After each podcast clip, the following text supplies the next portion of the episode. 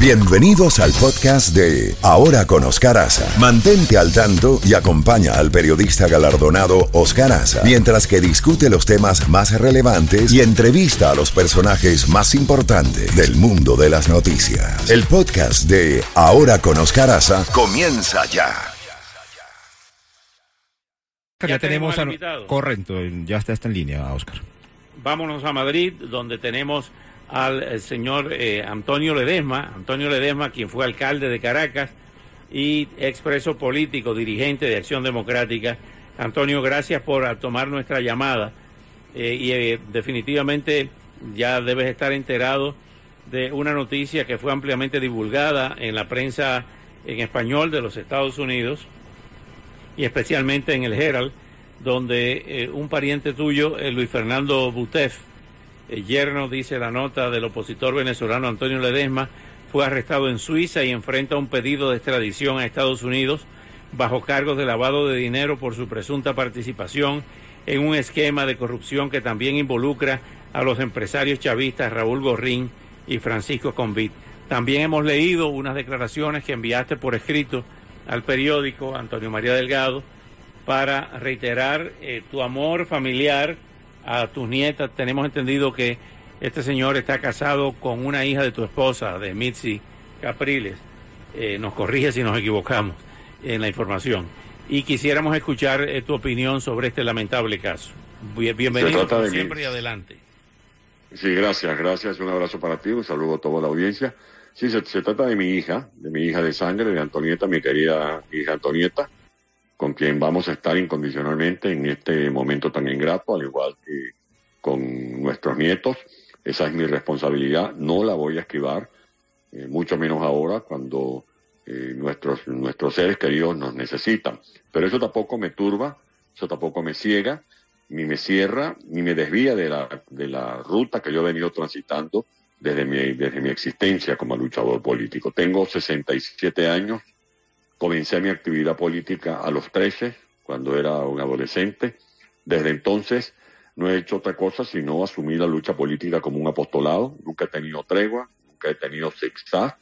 Ha sido una conducta coherente y desde luego lo que aspiro es que se haga justicia, que tanto en Estados Unidos o en España funcionan las instituciones, no como en Venezuela, donde hay una dictadura que ha secuestrado las instituciones. Allí no hay un- un- un- una realidad garantista para las personas que sean imputadas y que aflore la verdad, solo la verdad. Eh, yo te puedo decir que mi posición es la misma, es la misma posición coherente de exigir sanciones y castigos para todos estos depredadores. Eh, soy uno de los que ha venido denunciando al señor Gorrín, soy uno de los que ha venido pidiendo que se apliquen sanciones, sea para quien sea.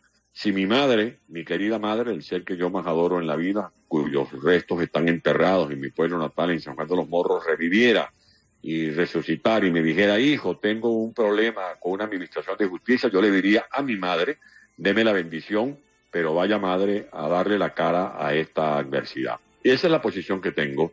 No quiero hacer sentencias a priori, pero en todo caso que estoy decidido a respetar, incluso hacer que se acate cualquier fallo que asuma un- un- una institución judicial en los Estados Unidos o en España. Hablando de dictadura, eh, quisiera escuchar, Antonio, tu opinión sobre el triunfo de Gustavo Petro en Colombia. ¿Qué pudiera pasar con tus compatriotas que están en Colombia ante este triunfo de Petro, de, de la izquierda, un gobierno, el primer gobierno de izquierda en la historia de Colombia? ¿Qué pudiera pasar con el liderazgo, en el caso de Julio Borges y otros dirigentes que eh, tenían eh, como lugar de acogida y de, aseguramiento, pudiéramos decir, el territorio colombiano. Si se produce esa reunión que está siendo anunciada entre Petro y Maduro, eh, ¿qué tú crees que pudiera pasar con el destino de los venezolanos opositores a la dictadura de Maduro? Bueno, ya hay un precedente que fue cuando el presidente Santos entregó al joven eh, Loren Salé a las garras de Maduro y ese muchacho Loren Salé lo sometieron a todo tipo de torturas en una cárcel conocida como La Tumba, que describo en mi último libro sobre lo que fue mi experiencia como perseguido político. De allí que ese es un riesgo que está latente. Cuando a mí me preguntan mi opinión sobre este resultado, yo no, no apelo a las florituras diplomáticas diciendo que felicitaciones, que felicitaciones al pueblo. Yo no puedo felicitar a un pueblo que se pone la soga al cuello, porque es evidente que el señor Petro tiene un compromiso con la agenda del Foro de Sao Paulo, que allí ese compromiso está vigente.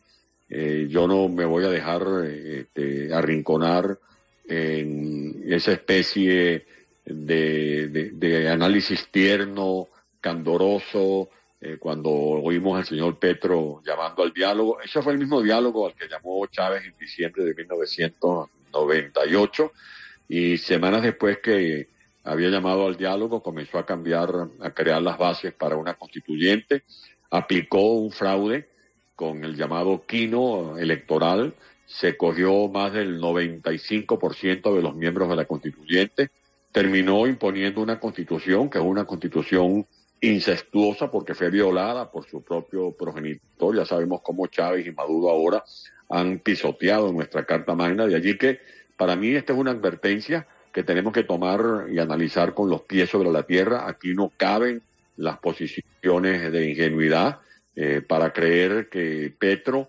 eh, va a vivir un momento de epifanía eh, para, mí, por el contrario, eh, es un riesgo para la estabilidad de nuestro continente y lo digo así con la mayor crudeza. ¿Quién sigue en la lista? Ecuador, acabamos de poner al aire una locución de unos cuatro minutos eh, pronunciada anoche por el presidente de Ecuador, Guillermo Lazo, en cadena nacional, donde prácticamente revela los planes de un golpe de Estado contra su gobierno. Bueno, que aquí hay gente o que se hacen los tontos, se hacen los desentendidos, se hacen los pendejos. Y este no es un mundo para ingenuos ni mucho menos gente irresponsable. Esta es la cartilla del Foro de Sao Paulo. Recordemos cómo eh, el señor López Obrador montó campamentos en el, Zócalo mexicano e hizo, desató toda una furia de protestas contra los presidentes legalmente elegidos. Recordemos cómo Hugo Chávez intentó dos golpes de Estado en el año 92 y esos golpes de Estado fueron reducidos a derrota por Carlos Andrés Pérez. Y luego vino una jauría, eh, una alianza insólita, eh, conocida como la Rebelión de los Náufragos, que este, liquidó al presidente constitucionalmente de Venezuela, Carlos Andrés Pérez. Recordemos cómo eh, en Chile se desató toda una ola de protesta en la que estaba involucrado su actual presidente, el joven Boris. Recordemos las manifestaciones indigenistas de, Evo Morales en, Bolivia. Recordemos eh, todo lo que hizo, este, lo que se hizo en Colombia en el año 2020 contra el presidente Duque. Todo tipo de protestas, porque se había hablado de una ley para los impuestos. ¿De dónde va a sacar el dinero el señor Petro, que está anunciando este, unos montos de pensiones eh, que requieren miles y miles de millones de dólares? está hablando que va a paralizar las explotaciones petroleras. ¿Y de dónde va a sacar el dinero para financiar eh, eh, esos, esos compromisos financieros? De las flores, del café. ¿De dónde lo va a sacar? De allí que a este gobierno de Petro lo que le queda es montar escenarios de divertimiento. Van, recuerde que se lo estoy diciendo en este momento, viene toda una, una verbalización de las economías este, verdes, de las energías alternas, del, del indigenismo, del progresismo, para tratar de entretener a un pueblo que va a comenzar a exigirle a Petro que cumpla las promesas de que iba a sacar a la gente de la pobreza. Esa pobreza endémica que lamentablemente es un caldo de cultivo en América Latina para todos estos liderazgos populistas y demagógicos. Finalmente, Antonio, eh, ¿vale la pena eh, una eventual reunión en México con la dictadura de Maduro, ¿no es eh, legitimar a esa dictadura sentarse a negociar con ellos? Por supuesto que sí, Maduro no tiene ahorita ningún incentivo para dar su brazo a torcer, por el contrario, Maduro se siente ahora guapo y apoyado, y mientras están dialogando en México, están incendiando Ecuador. ¿O usted cree que eso de Ecuador no responde a la, agenda del Foro de Sao Paulo? Es la guerra de cuarta generación ya no es el, capítulo que escribieron Fidel Castro cuando bajó de la sierra o el capítulo que, pretendía escribir Marulanda en la selva colombiana. Ellos se dieron cuenta que ni por desde la selva en Colombia ni desde las guerrillas eh, de los años 60 en Venezuela podían alcanzar al poder y por eso están ahora haciendo realidad lo que es la cartilla de la guerra de cuarta y quinta generación, la guerra híbrida, ya no es en las montañas, sino en las calles, en las autopistas, a través de las redes sociales, desprestigiando las instituciones. Aquí todo el mundo es ladrón, aquí todo el mundo es un bandido, aquí las instituciones no sirven y hay que generar odios y resentimientos para ofuscar a la gente y desde luego pescar en río revuelto. Ese diálogo de México solo le sirve a Maduro para ganar tiempo, para tratar de ver cómo eh, logra seguir dividiendo a los factores opositores en Venezuela mientras confunde a, a, a la comunidad internacional. Entonces, ¿cuál es la salida? La salida es retomar la lucha dentro y fuera de Venezuela con una dirección política realmente coherente.